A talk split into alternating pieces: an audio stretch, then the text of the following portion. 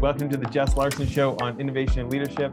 On this episode, I'm excited to have John Shrek McPhee, uh, former Delta Force operator, uh, storied special operations career, running a successful business today, uh, sheriff of Baghdad Tactical, SOB Tactical. Uh, John, super stoked you had time to do this. Thanks. Thanks for coming on. Yeah, thanks Um, for having me, man. So uh, I know the story, but but or I know versions of the story. But let's start with the nickname Shrek. Let's start there. Yeah, um, you know, we were just downrange. Uh, I think we were by the shoot house or something, and like, like you know, there's just like someone put some big immovable object in front of the shoot house door. Why? Well, shit like that happens all the time. You know what I mean? You might think this is weird, but where I work, like, yeah, we just got moved, whatever it is, right? Uh, and then finally, guys like, oh, we'll go get the bucket loader or something, you know. And then I was like, I was like, man, I could move this thing. And there's only like me and one other guy waiting, you know, because everyone went to get the get other stuff, you know. And I'm like, I can move this thing. And he's like, man, just wait. I'm like, I got this. I was like, pushed it out of the way. And he's like, first off, you should have done that earlier because now we're wasting time. Uh, and then and he's like, second off, you're like a fucking ogre, man. Like, you know what I mean? And then, um, like guys always told me I had retard strength, and uh, so he's like, "You're like an ogre." He's like, "You're like Shrek," and uh, I really didn't have a nickname. Guys called me whatever, but like a nickname for me just didn't stick. Why? I talk shit all the time. Like I say crazy shit all the time. You know how many names I could have? Like it's exhausting. You know what I mean? So it's like I don't know for, and I don't give a shit. You know what I mean? Like you make it, you know call a guy who picks his nose booger and it makes him mad like you're going to be booger forever right? Like that's just how the world works. So um yeah i was like yeah shrek ha ha ha. And then when everyone came back he's like hey look it's fucking shrek. And the guy's like ah you're an ogre right? And then uh a couple weeks later i called another guy who i don't know if you've had him on your show or not but um uh he uh I call his house and uh, his boys were like, Who is this? I'm like, It's John. Get, go get your dad. I call here all the time. Right. and they're like, Who is this? I'm like, It's Shrek. And he's like, Dada, Dada, Shrek's on the phone. And I'm like, What? That's when I knew, like, uh, this is it. This is it. Yeah, that's what I That's too funny. Okay, then the next one. Uh, let's talk about Sheriff of Baghdad. Yeah. Um, yeah. I uh, when I one of my last jobs, I worked on the J staff. Uh, I was a sergeant major, and uh, we hired this guy who was the he was the uh, 82nd Airborne, like like the sergeant major or their ops sergeant major or something. He was a high up CSM before he retired, and he he came to work for us. Um, and one day, like I'm in the hallway, you know, and like uh, my section had more civilians. There was only a couple enlisted, and like you know, they got me, and all I do is lift weights all day and tell you no. You know what I mean? Like that's that's all I do. Uh, and uh, he was like, "Hey, Sergeant Major, I worked in Baghdad." He was like, uh, "You know, I made some T-shirts. You want some?" And I was like, "I was like, because you know." Uh, 10 30 to 1 i fight every day you know i'm in the dojo i rip up t-shirts and training like we don't always wear like you know uniforms you know what i mean um so i was like dude i'll i'll take as many t-shirts for like training as i could get from you you know for the gym for rugby you know i played rugby for fort bragg in the army like I'll shred a t-shirt, you know. I was like, yeah, yeah. He's like, I got a bunch. He's like, what's your size? I was like, double, triple X, either or I'll wear, you know. Uh, he's like, and so he brought me a bunch in, and on the front it was like the the U.S. Embassy logo, Baghdad, and on the back it said sheriff, and then it said of Baghdad, and then it said serving strategic policy one citizen at a time, and and like I thought it was pretty funny, right? And uh, I was like, oh, these are pretty funny, man. Thanks, you know. And he gave me a bunch of them, and um, so. Uh, uh, he was like, no one in the State Department thought that was funny. And I was like, what? How? Like, it's just a T-shirt, right? Um, so he gave me a bunch of them, and then like I wore them training. I wore them to like matches on the weekend, not even thinking about it. You know what I mean? Because I had a ton of them, and then you know when I retired, and um, they're like, you know, you got to have a bit. This is you're a business. Well, I'm not a business. I'm just a dude. You know what I mean? Like you got to have a name, right? And then a buddy of mine, um, longtime buddy of mine, who he's a kind of big business guy. He's like, dude, the sheriff of Baghdad, every time I just hear that term, I start laughing. He's like, if that ain't your business name, I don't know what's going to be. And I was like, Sheriff, I'm cool with that. Like, that makes sense to me, right? Like, if you think it's good, like, it's got to be good, right? I don't know. I don't know shit about business. So here I am, the Sheriff of Baghdad. Too funny. So, uh, just quickly, let's let's talk career. Got in. What did you do to begin with? Uh, what did you do before you came to the unit? Uh, getting into the unit. Give, give us yeah. the years. Where, yeah. where are you at? Uh, let's see, 90 to 95 ish Ranger Battalion, first Ranger Battalion. First Battalion. 95 to 96, the Q course and seventh group. Uh, and then 96, I was in the unit training squadron. Uh, when did you get out? Uh, I retired in 11 on this show, we, we, you know we have all these different kinds of experts on the show, but there really yeah. is like a real theme around entrepreneurship. And I think one of my favorite things about having you guys from the unit on the show is um, the odds are so stacked against you statistically from even just making it through selection, let alone staying in over time. You know, selection is an ongoing process, people say yeah. to me. Yeah. Um, yeah. When you think about like, so you hear these stats, oh, to become a Navy SEAL, like 80% of the people wash out. And then you hear like unit stats, and it's like 95% of people don't make it through selection. And those people were already in, right? Yeah. Um, when you think about why you made it through selection, when statistically, you know, 19 out of 20 are not, and these are guys that have passed the test. You, yeah. you know, these are this isn't Joe off the street. This is likely previous special operations background, and still 19 out of 20 aren't making it. What do you think was different about you that you did make it through selection? Yeah, I got to be honest, man. I think it's one thing, right? And it's one thing only. I'm from South Chicago. I got nothing to go back to. There's no back steps for me. There's no going home for me. If I had like family that loved me and grew up on the beach, I'd have never joined the army. I'd have been out on the beach banging chicks and smoking dope like everyone else. You know what I mean? Like, uh, and I think that's why I passed Rangers. I think that's why I passed uh, Special Forces. Is you know, go back to what? Like where I grew up? You know what I mean? Like I've I own nicer houses than anyone in my family. I'm the first one in my family to own a couple houses. I'm the, you know what I mean? Like, like I didn't have, I didn't even, have, I, I just tell my wife this the other day. I didn't even have my own clothes. So uh, I had nothing to go back to what did you tell yourself at any of the hard parts of selection? Oh, yeah, this is great. Uh, I think one of the one of the hills on like one of the road marches, it's like, oh, you can use the road, but the road is like,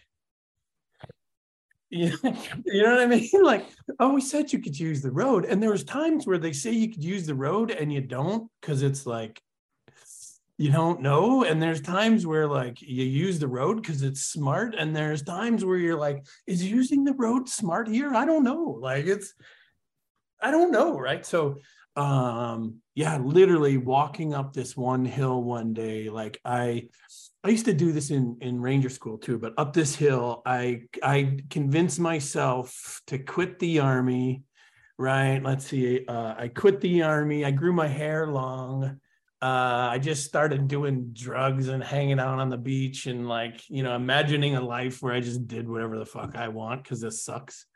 And then I got up to the top of the hill. I caught my breath and I was like, okay, well, time to keep going. You know what I mean? So uh, I think there's times where it's okay for you to take that mental moment to tell yourself this is, but it's not going to stay forever. Uh, this too shall pass, huh? Everything does. Yeah. Um, so we've had, uh, I don't know, I think we've got maybe 20 folks on the show so far who've grown businesses from zero to a billion. Okay. Yeah. And um, I see so many similarities between those guys and, you know, you guys at the absolute pinnacle of special operations community. Yeah. And so um, my thought, I'm interested in advice for you. Let's say there's some entrepreneur listening today and they're saying like, I want to try and do that. I want to try and get a company over a billion. Yeah. And Yeah. you know, their family rolls their eyes. Like they're like people are probably like genuinely nice to them, but like nobody believes them. Everybody thinks you're like, oh, that's just grandiose. Like, give me a break, right? Yep. And you look at, I mean, you look at the unit specifically, right? It's like call it 2 million service members, 1% are in special operations. Then, you know, statistically, it's kind of lines up like 1% of 1% make it into, you know, being a JSOC operator, right? And, you know, it's like if special operations is the pro athletes of the military, you know, at that classified tier one level, these are like the actual Michael Jordans, the Steph Currys of the NBA, right? Yeah. And so st- statistically, exceedingly unlikely, right? Yeah. So, um, even though it's a different world, what advice would you have for these folks that are like, it- it's not just bravado, like they're actually trying to build a multi-billion dollar business, Yeah. and like, and and they they don't have a bunch of uh, they don't have a bunch of people saying, oh yeah, you can for sure doing that. What advice do you have for somebody in that position where they might feel a little Yeah. lonely? Yeah. I'll tell you this first off, you're not lonely. You're not alone. Right. And second off, you already this up. And here's how you up. Don't tell anybody the total plan ever. No one will believe you. They'll tell you it's they'll tell you it's it's whatever, it's this, it's that, it's this. No, you already up by telling anyone your whole plan. Uh, anybody who Charles de Gaulle after World War II, if he would have said he wanted to take over France and do all these things, someone would just would have shot him in the face because life was pretty much at zero during World War II. However, he baby stepped his way in. The Brits are like, well, we'll let you talk on our, our radio, right? He knew all along. And if you read about him, you read his books, he knew he was taking over France. He was doing all these things. And but what he never did is he never gave up the whole plan. Right. And what I would tell anybody who wants to get to a billion dollars, your conversation should only be baby steps of what's next to gauge whether you can or can't do it. And even if someone says you can't, don't listen to that. You know you can. you know what I mean? People have been telling me I can't do my whole life. Here I am. And I'm an entrepreneur. And I'm I'd like to get to a billion dollars in a business, right? Um, I wouldn't mind, you know. Uh, however, I would tell, I think the answer to this question is never tell someone your whole plan, right? Because it it might sound crazy to them when this is your path. This is your, you know this to be right. You know what I mean? And you can't let someone else convince you that it's different. So another thing I admire about your your community that again feels like it applies very much so to you know whether it's becoming an investment fund manager and, and starting a new fund and all the hats you have to wear for that or or you know founder ceo where you're kind of like the buck stops at you is um uh, so i just had another you know guy on day before yesterday. We were talking about this. Of like it's was so shocking to me to like actually start becoming friends with you guys and find out like how wide the interests are. Like guys interested in woodworking and and like identifying plants and like like these like like i feel like you guys are like a massive community of learners. And like i had it explained to me it's like that you don't even think about yourselves as like being the best at everything. It's like yeah we might be the best pistol shooters there are but we're good enough at all these things. Like somebody said to me like you put me up against the best ufc fighter in the world i'm not going to tell you i'm going to win but i'm good enough in a fight. Or I- like i don't know if you see it differently but it, i feel like you No. guys are Yeah. are so good at so many things and just achieved like j- true full mastery at maybe a couple things or a handful of things but you you're like a very diverse skill set that like helps with creativity do you see it differently Six- No. Um, think about this pool of water. Let's say the pool of water only gets a foot deep. Well, at the bottom are the UFC fighters of all the fighters. In the middle, six inches deep, is probably the 90% of everybody who fights. Well, what if you could train yourself to get eight inches deep? I don't ever need to waste the time. And what if that eight inches deep came to me today? Why waste another minute on this? Why waste one second of energy on this when there's something that I'm weak at? You know what I mean? So I'd say another way to look at this is law of averages. Like uh, you know, you've talked to other unit guys. We used to have squadron days, you know what I mean? And I'll tell you, like I used to pride myself of coming in top five, top 10. Now, physically, like I'm my whole life, I got retard strength. I ain't, I'll out road march you, but I ain't out running you. You know what I mean? So, like, okay, I'm not the runner, but I am the strong guy, right? And what I would do is, you know, if we're going to have a squadron event and everyone's going to be ranked today, right? Think about this. What if I came in the top 11 of every event over 10 events? What if I what if I know there's events I can be in the top 5, but what if I don't let myself dip under the top 10? Guess who wins without trying hard? It's law of averages, right? Now, conceptually, here's what I'm telling you. I'm just the stuff I'm good at, I'm not trying to win. I'm trying to do my best. If someone beats me today, good on you, doc. Right? And then the stuff I suck at, this is where I put out because I suck at this, right? So the stuff I suck at, ooh, if I could just not come in last on that run, you know what I mean? Like there's only so many of us. This is an average thing, right? So what I'm telling you is if you limit the downside, what you'll find is there's way more upside to life if you just manage the downside better. Make sense? Yeah. Um, and you know, so I had the guy on the show who grew Sonic, you know, like the restaurant Sonic Burger. Yeah, right? I remember. I love my wife. We love Sonic. Okay, so Cliff Hudson grew them from. He became he got he got put in charge when they're doing like uh, maybe 400 million a year, and grew them to four and a half billion a year. Okay, and afterwards he writes this book called Master of None. Okay, you know the the term Jack of all trades, Master of None. He's like, do you know where that saying comes from? I was like, no.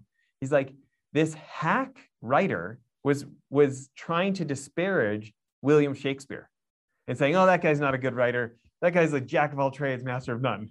well, the guy who had the criticism none of us have heard of, and the guy who he's saying it about is arguably one of the most famous authors of all time, right? And this yeah. Cliff, Cliff Hudson guy says like, everybody says focus, focus, focus, and you can only do one thing. He's like, I patently disagree. He's like, I I feel like the reason we, you know, over 10 times Sonic had to do with me knowing a little bit about a lot of things and me being interested in a whole bunch of things.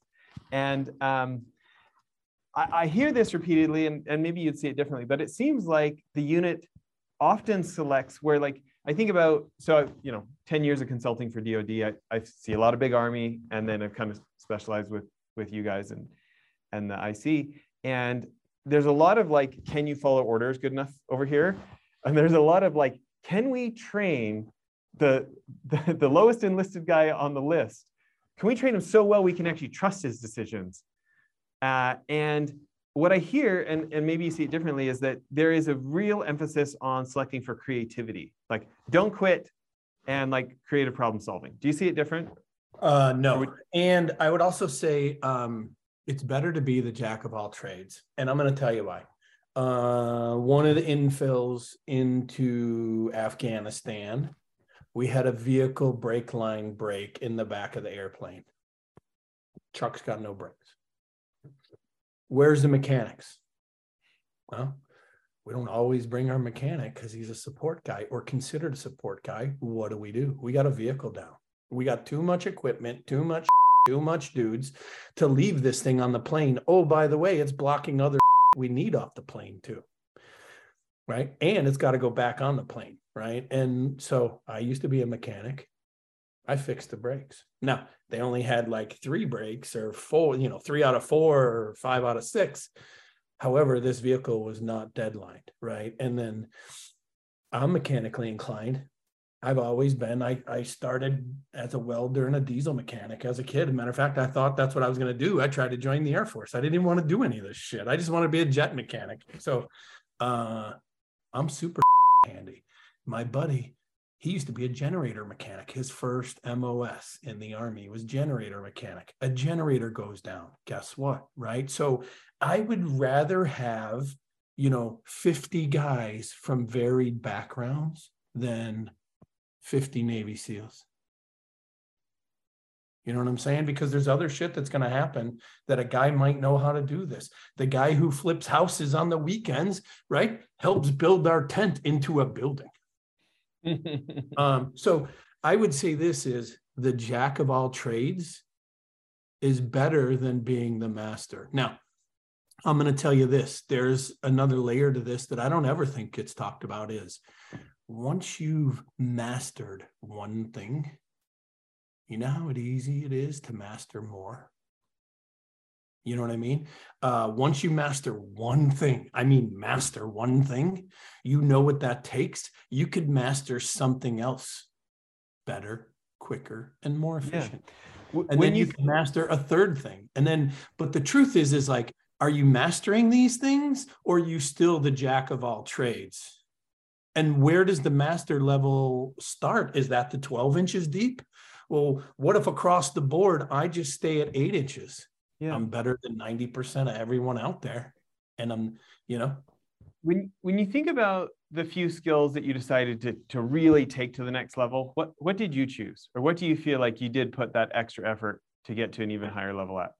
Yeah, my my biggest achievement I think for that is when I would just go out alone all the time. I mean, think about this. You're always out with 30 fucking dudes. You know how many people we could kill today? Like just come get some, you're gonna die. And and and you know, I'm still gonna eat a sandwich and we don't even care. Like this is easy for us, right? So so that happens, right? But the reality is, is like when I was out alone, I learned a hundred times more per minute than I ever did being with two, three, or four guys. Why? I only got me in a place that is only me. So if I'm going to get out of here today, I have to commit to killing everybody who steps in front of me today because uh, there's only one way this is going to go and it ends bad for everybody to includes me. However, if it goes well, it'll go well. You know what I mean? Um, and the truth is, is I learned so much more being alone, right? I learned actually how to use people and let them help me. Imagine that. Even in war zones, there's people that'll help you, even though they shouldn't be. Why? They're fucking humans and they know the difference between right and wrong. Right. So, my biggest thing is uh, once I did that, all the guys, all the kids I got out of OTC as a team leader in that, I wanted the smartest. I teach anyone to shoot. I teach anyone to climb a rope. Anyone can do the O course. I'll teach you know, guys in the unit say they could teach a monkey to shoot. I think that's, but I think I could teach a monkey to shoot. Now, this goes, all of this is to say the biggest thing here is I'm not training you what to do. I'm training you how to think.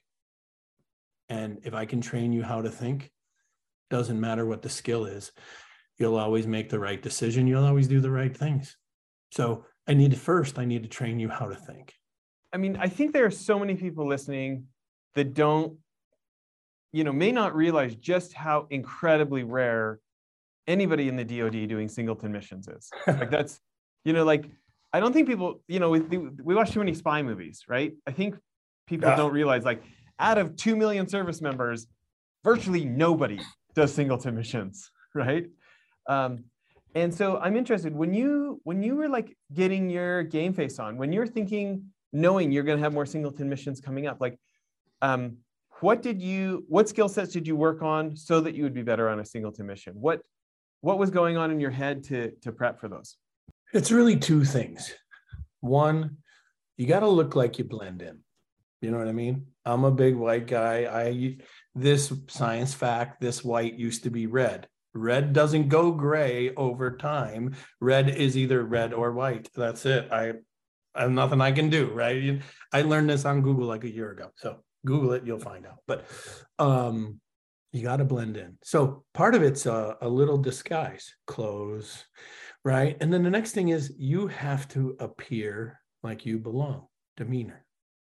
Every building, like uh, and this goes back to my first day in Ranger Battalion. As a new private, walk into a Ranger Battalion barracks and be mousy, be uh, uh, I don't know, right? Like, no, you walk in a Ranger Battalion hallway like you own the. This looks like you belong, and then you're not going to have someone kick You know what I'm saying? Right. And you're like, uh, so what are you doing here? Uh, Sarge, I, uh, I, uh, uh, shut the fuck up, do push-ups, right? Like, so, uh, you know, it goes back to demeanor. You got to look like you belong and you got to look like everywhere you are, you own this motherfucker. I walk up on people like I'm in charge. I walk like them. I do everything they do. Uh, I would say the biggest thing is number one is demeanor, and number two is de escalation. Yeah. What do you feel like are some of the principles of de escalation that are most effective? yeah. First principle of fucking de escalation I'm just making this up. I don't know if there is a first rule, but I'm going to tell you the first rule of de escalation is stay calm enough for long enough so you make a better decision. It has nothing about anyone else. Once that starts to happen, right, you can generally do things to de escalate. You know what I mean? Not every situation needs to be escalated to everyone dies. You know what I mean? Uh, and this is the standard operator mantra. I, I will say I was surprised. So Peter Donovan, who's been on the show, I was telling you before, used to be the executive director of our Child Rescue Association charity, right? And he would talk about like he wasn't trying to get in fights. Like in fact, in general, it was more efficient not to get in fights. And so like if anything, he was like he felt like he was a preventer a lot of times. Do you see similar? Um, no, you're not a preventer. Okay. You can't prevent anything. Um, I think you're a finisher. Okay. If we're going to do this, I finish it. If we're not going to do this, how do I finish that as well? So I would say anybody who can de-escalate de-escalate their way out of a situation is a fucking finisher, is a closer, is a it doesn't matter how this deal that's my thing. I don't care how this deal gets closed, whether you, your family, who cares? I don't give a f- just so I go home. Right. Um, and I think that kind of boils down to the the de-escalation of you staying calm enough for long enough to make a better decision. You know, it's easy to say and pull the trigger. That's the easiest part of all of it. The killer capture, the kill is the easiest part. 18 year old kids in the army can do the kill. It's the capture that's complicated. Now, Navy SEALs can't even pull off a capture. You know what I mean? So, um, can you explain that for people who who don't have your background? Why the capture is so much harder? Yeah, because this dude's going to kill you, your mates, the people you know. He's going to shoot at you, possibly injure you, and you got to keep calm enough for long enough to take him in without you or someone else killing him. You know, um, I've heard you talk about how like later in your career, things stopped being so much zero or 10. And like you said, you said things like, I kind of got nicer and I realized like yeah. I could make, I could, I could still get my job done being even more humane. Can yeah. you can you talk about what being more humane looks like for you? How about just trying to deal with people and you need to hear their words, but you need to feel what they're saying. You know what I mean? Because look, uh, I could tell you to f- off and still love you. you know what I mean? Like, you know, a dad thing is like, no, we're not, son. Like, okay, you know uh, there's context with that but uh, that's what i would say and i think it's that simple you know and, and what i would do is i'd wake up in the morning and, and i had one two options i could have a miserable day like yesterday which i did that yesterday right and i was mean all day or i could try to be happy all day and then what i noticed is i had gotten away from who i was like it was one or ten like i'm that's it. Like, well, that's it. this is it. Right? I got no other words for that. Right. And then to find out, like, oh hell, Ricky Bobby, I was high when I said that. You could be first, you could be fifth. like, you know what I mean? Like, I could be second. Like, uh, anyway, um, I just told myself, hey man, just try to have fun today. Be nice. And um, you know, I think this is the premise of PTSD. Right. And uh it's I think it's long term results of always thinking of the downside, the negative effects of right. The positive effects we shred in the AR afterwards. You know, you this up, I that up, you uh, right. So when are you ever thinking positively? You don't think positively of war. It's all negative thought processes that achieve your success, which is a positive, but that's not how you get there. Ergo, your brain thinks negatively all those times. Yeah. And then, you know, years of thinking negatively, guess what my brain does? And then guys are shocked. No, you've been thinking negatively for years.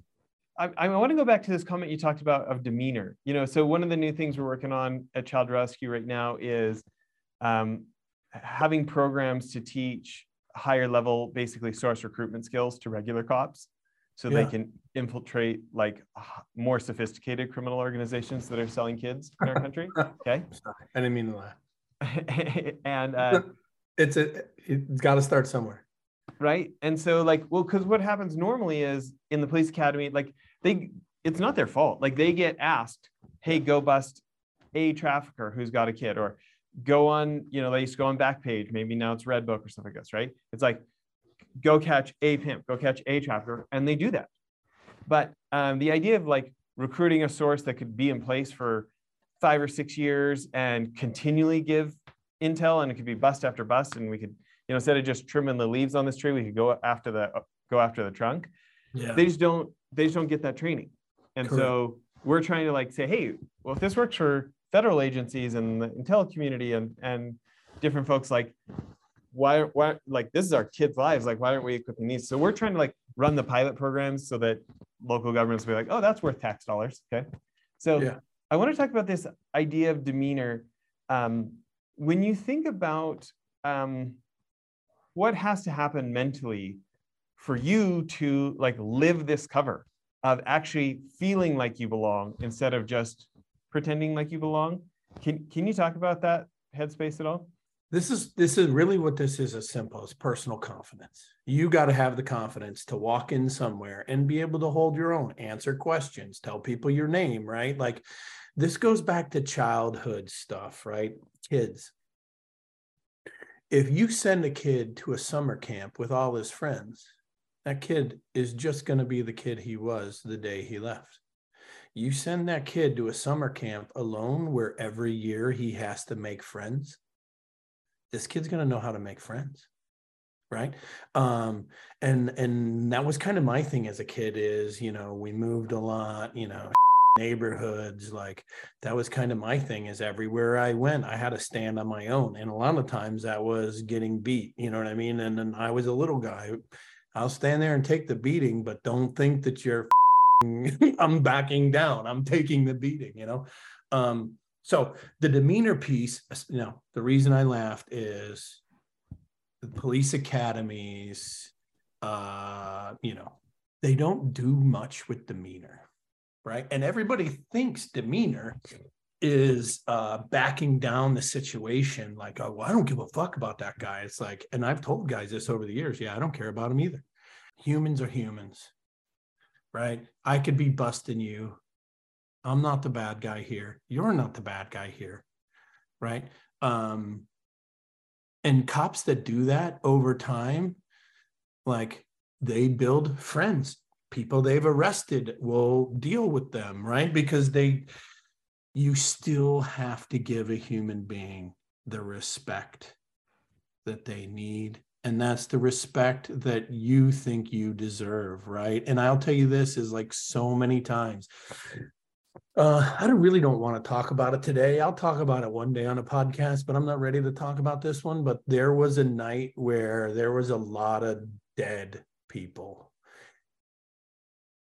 And some of our guys's reaction to these dead women, kids, dead people, um, people, people like, you know, some of the what we should do with them was shocking to me and um, I learned that night that even though fundamentally, right, I could hate our enemies per se, I can't hate their kids. I can't hate their wife. I can't hate their mom. Even though they might all hate me, I get it. I still have to treat them humanely. Right. And then cops all the time when you're in the trenches getting punched in the face, fucking beat up, taking these running dudes down in the middle of the night. Like we do the same, you know. Um, it's really hard really hard to back it down when it's time to be humane. And even I've had those problems in the past. So, um, you know, hey, you know, you got to go arrest that pimp. You're like, hey, you know, we're gonna fist fight. You know, I'm gonna win. I, it's not personal. If you just turn around, let me do the cuffs. We can be out of here. However, if I have to kick your, it's not personal and and I think that's the big thing with demeanor that people miss is they think it is personal. This is personal. No, you wouldn't be here if it wasn't your job. you know, if you weren't a cop, you wouldn't be caring about some you didn't even know about before you had to go arrest someone yeah. over there. You know what I mean? I, I want to finish this. I want to keep going on this topic, but just for one second, tell people about what SOB talk, Tactical is actually teaching. Uh, I teach all this stuff to my guys. Not only this, but you know, I teach a lot of shooting. Um, I teach guys how to think, and the way I do it is I use video diagnostics, and uh, you know, police call video evidence. Right. So, although the gun world can say, I didn't see you, I wasn't on the range, so you can't judge me. Uh, video is evidence in a court of law. A judge, everybody who sees a video says, uh, so I could coach them online, right? But um, yeah, I, I do the video, and what I do is look, there's no yelling, there's no ego, there's no bravado. Like that doesn't work. That is not the best way to deal or train with human beings. You know what I mean? Uh, strip the ego away and show the information.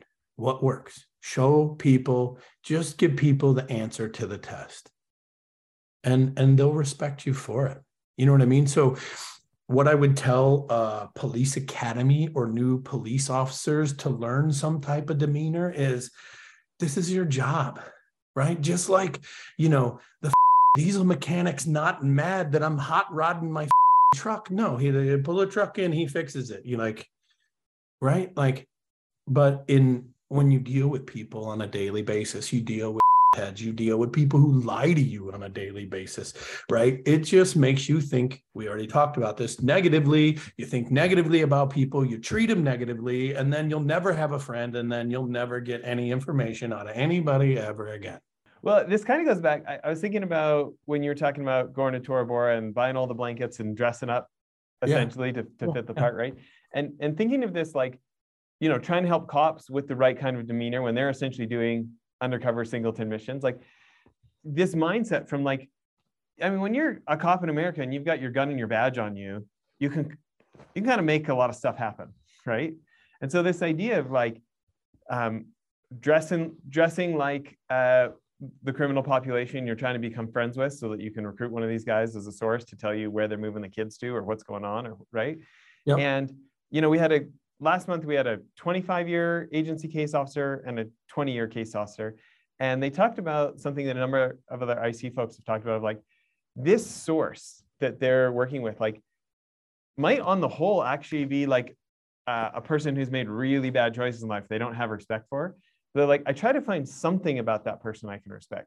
I try to like figure out, I try to like discover some humanity about this individual. And then I try to, I try to talk to that bit of them. Yeah. Do you have any thoughts on that? Yeah, I think that's flawed logic. Okay. That person's a person. We the same. From jump, we're the same. I make bad decisions too. The fact that you think you're different is the problem. Actually, I think that's ego. You think you're different than this person. Huh? They got two arms, or maybe they got less fingers. Who knows? Maybe you got less fingers. I don't know. But the reality is, is to think you have nothing in common with another human being is ridiculous. What do people want? Security, family. You know what I mean? Money, right? Like it's simple. It is funny as soon as you say that, it's like we probably have way more in common than we have separate, right? Yeah. Uh, I, I think about this like I remember going to uh, my first time in Hong Kong, I was go- walking down this street and like I'm six foot three, right? And so it's like what would be equivalent of like four lanes of traffic. But you're like you're no like this cars. everywhere you go. It's like I, I, it's the most amount of people I've ever seen in one place at the same time, right? It's just like a sea of black hair, and I'm you know kind of no, that's what it, that's what it looks like. Look, look, you're standing there, right? And then look, you're standing there, and this is where everyone's head is, and you're like bigger than everybody. For me, yeah. it'd be like right here. So- Right, but you're six three, so you're like you're you're on a train just looking over everybody. but I think about this like I think about like you know social media and all sorts of the news. Everybody has like made a lot of money trying to get us to actually hate fellow Americans because of political reasons or different stuff, right? Like there's so much divisive. And I think and I thought about this idea of like if I saw one other American on the street, I'd be like, hey, how are you? Because Yeah. it's just like like I would just feel like I had so much in common with them, Right. regardless of lifestyle differences that we have or uh, religion differences like one like i would feel so much in common with one other american at that point. point and then as soon as i get back home now all of a sudden i see all these differences like oh, well you're not a snowboarder like you wouldn't get me i'm an entrepreneur snowboarder you know like Yeah. uh, and, and but the truth is kind of what you said like um, i kind of love this concept of like there's not really good people or bad people like there's only one kind of people it's people If you believe in God, most people yeah i do i'm a churchy guy No, I know, but I, I'm not saying you. I'm just saying people in general, right? Like, it kind of works like this your choices are your choices in life, right? You make the best decisions you can in life, right? It's not my job to judge you. It's my job to treat you like I want to be treated, right? It's God's job whoever that is, if there is one, believe whatever God you believe. I, hey, whatever.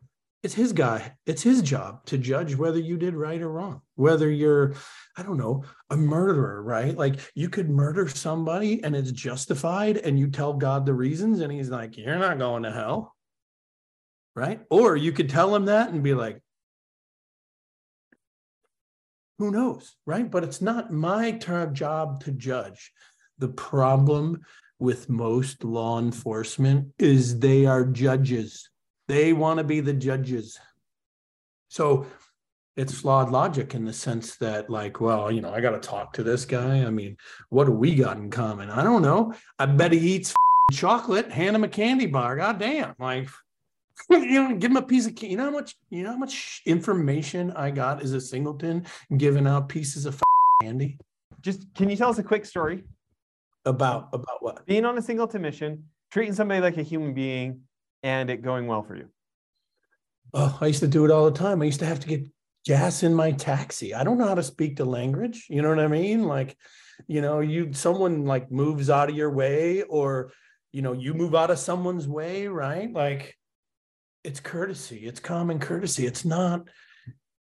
There's no techniques here. It's just how would you treat your own family? You know what I mean? If your wife was carrying a load of clothes through the house, would you just stand there like I have nothing in common with this woman? Like, no, you'd move the fuck out of her way because she's busy.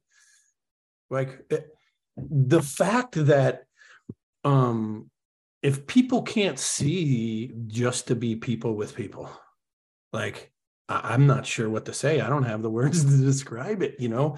But I would tell you this is a lot of times, you know, the the police departments, the agencies I train, like, you know, it's like, well, we got nothing in common with this guy. Well, the flawed. That's why you've never got anything from him. you know what I mean? Let me go talk to him. Like, oh wow, you actually like what? I mean, I love those things. Are you kidding me? Like, you know what I mean? Or like, hey, I got you some Reese peanut butter cups. They're my favorite. Like, you want one? Right? I just brought you my favorite thing. And then, but think about this all my stuff is all like, what do you call the guy that don't talk? The mime. Yeah, because I don't know the language. So all mine's gestures, head down, look down, hand on the heart, look down. Like there's gestures you can do to show you're not a threat. You're not a problem. You think about going from like being the actual Michael Jordan level of the pro athletes of the military to a singleton mission, dressed up like a local, uh, not putting uh, M4 in guys' faces, right? Yeah. If you had to give advice to cops who are they're going on their first undercover missions to try and befriend this potential source, and they need to unlearn unlearn the, deme- the demeanor of being a cop. What kind of advice do you have for that? Yeah, have a few drinks first. Okay, other than that one. Why not? Uh, okay, if their department won't let them do that one, what other advice? Food. food or alcohol. Share a meal with someone. See where that gets you. Right. Even on all the, all the teams I've been in charge of, most of them fucking hate each other when you get there and you're like i'm in i'm the fucking i'm in charge here of guys who fucking hate each other? What the fuck? Like what the fuck? Who, who knew right? Um i'd make everyone go to dinner. I'd make us eat together. I'd make us um anything with food together right? And the first the first meal is like You know what I mean? By about the 10th time we did this, we're getting thrown out of the Chinese restaurant because they got a spinning table, and that ain't great for soup when someone hits the spinning table. You know what I mean? Like, uh, and then all of a sudden, a couple food fights happen. Like, you don't know what's going to happen, right? So, the reality is, is whoever you are, wherever you think your ego is, come in with none. Come in with none. I expect nothing. I want nothing. I just want to know who you are. That's how you come into this. I, I love that. I love that answer so much. Uh, it leads me in my next question, though, of what about this officer who needs to overcome the anxiety of like, I've never gone and hung out with a bunch of with a bunch of guys who are like hardcore criminals, not like petty thieves. I mean, yeah. like legit, like these people. Yeah. Like these people chop people up and put them in suitcases yeah. to get them out kind of yeah. folks, right? Yeah. And I'm yeah, going to yeah. go in there without a weapon, without backup. And like you said, like you have to sell it. Like you, you talked about like you got to go in just like going into Ranger Battalion, don't be a mouse, right? Don't be mousy. Well, Mhm. like there's a lot of alpha males in, you know, hyper violent, you know, like for instance, we know our top advisor out of LAPD human trafficking said that like over the last decade, he's just seeing so many more of Bloods and Crips, MS-13, selling less drugs and selling more kids because they can sell them more than once. Okay. And, you know, like these are some of the most violent people in our country currently, right? Mhm. And somebody needs to go hang out with them for the first time. And like you said, they need to show up with confidence. Uh, but this is a completely new environment. And all those other things that used to make them feel safe, like a gun and a badge and backup, they, they may not have here. What kind of thoughts do you have of like how to condition themselves to get in the kind of place where they can walk in with confidence? Yeah, this is super easy. Okay. Go find people that you similar to where they hang out. Let's say you had to go with biker gangs. Yeah. Go to their bars and just go start going to bars and hanging out with bikers. Go to go hang out in the Crip neighborhood. Don't try to make friends with them. Just hang out. You don't like the thing is, is you don't have to do anything. Just be a person. And I'll tell you, like, okay, yeah, I've killed thousands of people, I think. Okay. You, you think that's all I do here? No, most of my social media is barbecue when I'm cooking steak and shit, you know what I mean? Like, I eat food. How about maybe go eat some food with them? They drink alcohol, have a drink with them, right? If you don't drink as a human being, just say, hey, I never touched the stuff as a human being. Like, never, like, never. Like, it's not my thing people can accept that even hardcore criminals there could be there could be the the biggest killer of the bunch may not drink right and then people are people there's only like i'm going to tell you right now and i don't know what they are because i'm not a f- scientist or a doctor i'm just a simple guy but there's only like 12 types of people in the world right and i say this all the time about all the teams i've ever been on there's guys who only think about getting panties well, those guys would be rapists if they were criminals. Uh, there's guys, the aggressive psychopath only wants to kill. That's me. Oh, okay, right. Uh, there's there's other guys. There's guys that want to steal. You know, the guys that are shiny trinkets, they want to stuff in their pockets. There's right, and on a nightly basis, as the sergeant major, you know what I mean. Like we raid a house. There's a bunch of pretty girls. You, you, you out of perimeter security. Where's my psychopath at? Oh, oh, in the bathroom with the fucking detainees. You know what I mean? Imagine that, you know? But boss, shut up or you'll be on outer security. Okay, I, I'll, be, I'll behave tonight, right? it's keeping everyone in check. But every one of these guys has a hobby. Every one of these guys eats food. They like candy. They drink, I don't know, energy drinks. I mean, man, like, like, you know, the reality is, it's like people aren't psychos and killers all the time. They could a psycho and a killer could actually good do do good things. I've heard of biker Hell's Angel guys that you know are the their one percent. I've heard of those guys doing very charitable acts for kids and crazy stuff, right? So these people are still people. We've covered a bunch of different subjects here. You get asked a lot of questions on the other shows you go on. um, what's something I didn't ask that you want to talk about? I'm good. Just ask me questions. That's kind of how I work.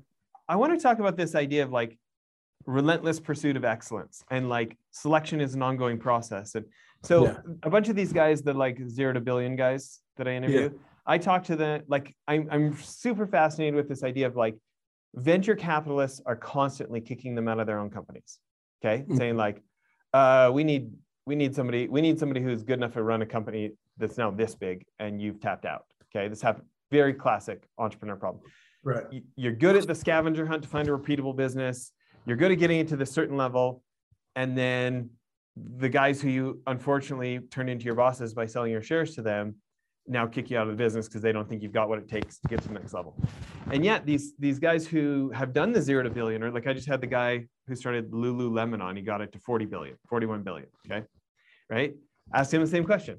And um, they they have this mindset of like continuous improvement. Like they're constantly trying to qualify for the next level of the job. And they're mm-hmm. trying to like they're trying to scale themselves. They're trying to grow themselves and their capabilities and mindset and skills and things like this. Um, when you think about when you think about that type of mentality, uh, what kind of lessons from the unit or or just any observations that you have for how to approach, you know, not resting on our laurels. Yeah. You know, like when we've talked about this, guys, strive for excellent, right? Perfect, this, perfect. Perfect is the enemy of done. You want it done, you want it perfect. You want it perfect, you're going to wait. You want it done, let's get it done now. And if we just got it done now, we would learn what we fucked up, what we didn't fuck up, what happened, what didn't happen. We would learn that here. And then we could go, well, we were striving for perfect, but we got done. How do we get done one more time and tweak a couple things and then done again and then done again? And again, this goes back to my the first question and the first answer is never give someone the whole plan, only do baby steps, right? So perfect's the enemy of done. Hey, and there might be a time for perfect there might be a time this thing has to be perfect. And okay, if that's true, we wait. However, most of the time in business because if you're not turning and burning those p&l statements right like you know right you need to do all this so guess what happens perfect is the enemy at done so the guy who makes the lululemon that 40 billion uh, he got a lot of stuff done looked at it learned tweaked it, got it done again, looked at it, learned, tweaked it, got it done again. And those were all baby steps. When you think about somebody who you were in the unit with that you did think was amazing, what were some of their traits? The the guys I thought were amazing um, had one quality, right? And the unit really knows how to train for this quality, and that's to make it happen. I'm going to give you a fucking situation that can't be solved. And I'm going to give you 20 minutes. Go. See what fucking happens. You know what I mean? Um, so, and that's why I did a lot of singleton stuff because I was a make it happen guy. Guys would tell me, like, we got to have this done. We don't know how to do it. And I'd just go get it done. Like, so, um, and for people think, who don't have the context, what's an example of something that you would be going and getting done on a singleton mission? Yeah, uh, picking up sources, uh, transporting people. You know what I mean? I mean, a lot of I. I was just thinking this this morning. As a matter of fact, I think Saddam could have been caught a lot sooner had the government, I'll just leave it there without naming names. I mean, you read into it, please. Uh, without the government driving somewhere to pick up people who had seen Saddam and just driving up to the front of their house in Baghdad in like three black Suburbans, six black Suburbans. Guess who's going to be dead in a ditch tomorrow morning? Anybody got a question? Anyone? Like, so you better get everything you got out of them today otherwise this we're done with this. And and you know that's why i started doing stuff like i was doing you know what i mean? I could i could go to a mosque and meet somebody and pick them up and no one knows because they should be there and i look like i should be there. I would say the make it happen quality um, is we need something done and this is outside of kind of normal business you know what I mean? Like if you were an accountant and they were like, hey, you need to go fix the truck. You're like, what? What? I do the calculator. I'm the calculator guy. Remember? Right? Like, uh, it's kind of it would be like that situation. I would you would give a guy a situation like that, and then we do it in training all the time. Like, I mean, uh, I have a propensity for stealing cars. So I used to steal a lot of cars, and it'd be like, okay, you got two minutes to steal a car out of the mall parking lot during Christmas with snipers on the roof. Like, fuck you guys, then. You know what I mean? Like, just because you know I can do this doesn't mean I want to do this like this. Like, can't I just break into the car like out front of the shoot house and we drive away? Like, the truth is, is like, uh, it's all situations that you may not be qualified for, and you've got to figure out on the fly. And that's why I say, I always train guys how to think, not what to think. In your mind, what's what's one of the most central principles to getting somebody to trust you enough to become a source? When it comes to source recruitment, what's what would be one of your favorite principles? My biggest principle, I think, would be don't sell them anything. Don't try to sell them anything. Just try to know who they are first. That'd be the first thing. Like, um, I've turned a bunch of sources out of Baghdad. Like I went and found Saddam's tailor in a shop downtown, and just over a few conversations, you know, um, he was a he became a friend, and then, you know, he rolled on the butlers, who rolled on, who rolled on, who rolled on, right, and then you know, you know, that's all history, right? But, um, I would say just get to know him first, and don't don't don't just come in like okay, where's the drugs, Bob? We know you got them, right? Like, we'll do an anal cavity. So, like, you're not going to get anywhere. Like, who are you? Like, what do you do? You know what I mean? Before I even ask a probing question, maybe, maybe have a meal. You know what I mean? Like, and um, I, I kind of think it's like the, like the uh, I was told by another business guy, right? Uh, he has a three phone call rule, right? Uh, first phone call, basically, long story short, third phone call is when you ask for money. So uh, I would say if you if you are just be open and honestly openly meet this person. Without a connection, you're going to get nothing. Well, let's let's celebrate your websites or social or the best places yeah. for them to follow you yeah. around. Uh, so um, the Sheriff of Baghdad, uh, SOBtactical.com, the Sheriff of Baghdad. Uh, all our social media is SOB Tactical, and we do. Oh, I think we do it all. It's it's exhausting. I'm not a big personal thank you for me for uh, like protecting our way of life, and so that my family gets to live such a easy, soft life, and yeah. uh, putting yourself in harm's way for us all. Thanks, man. Yeah, I'm I'm not the guy to thank. I just doing whatever well, I wanted to do. So like there's probably someone that needs that a real thanks more than I do.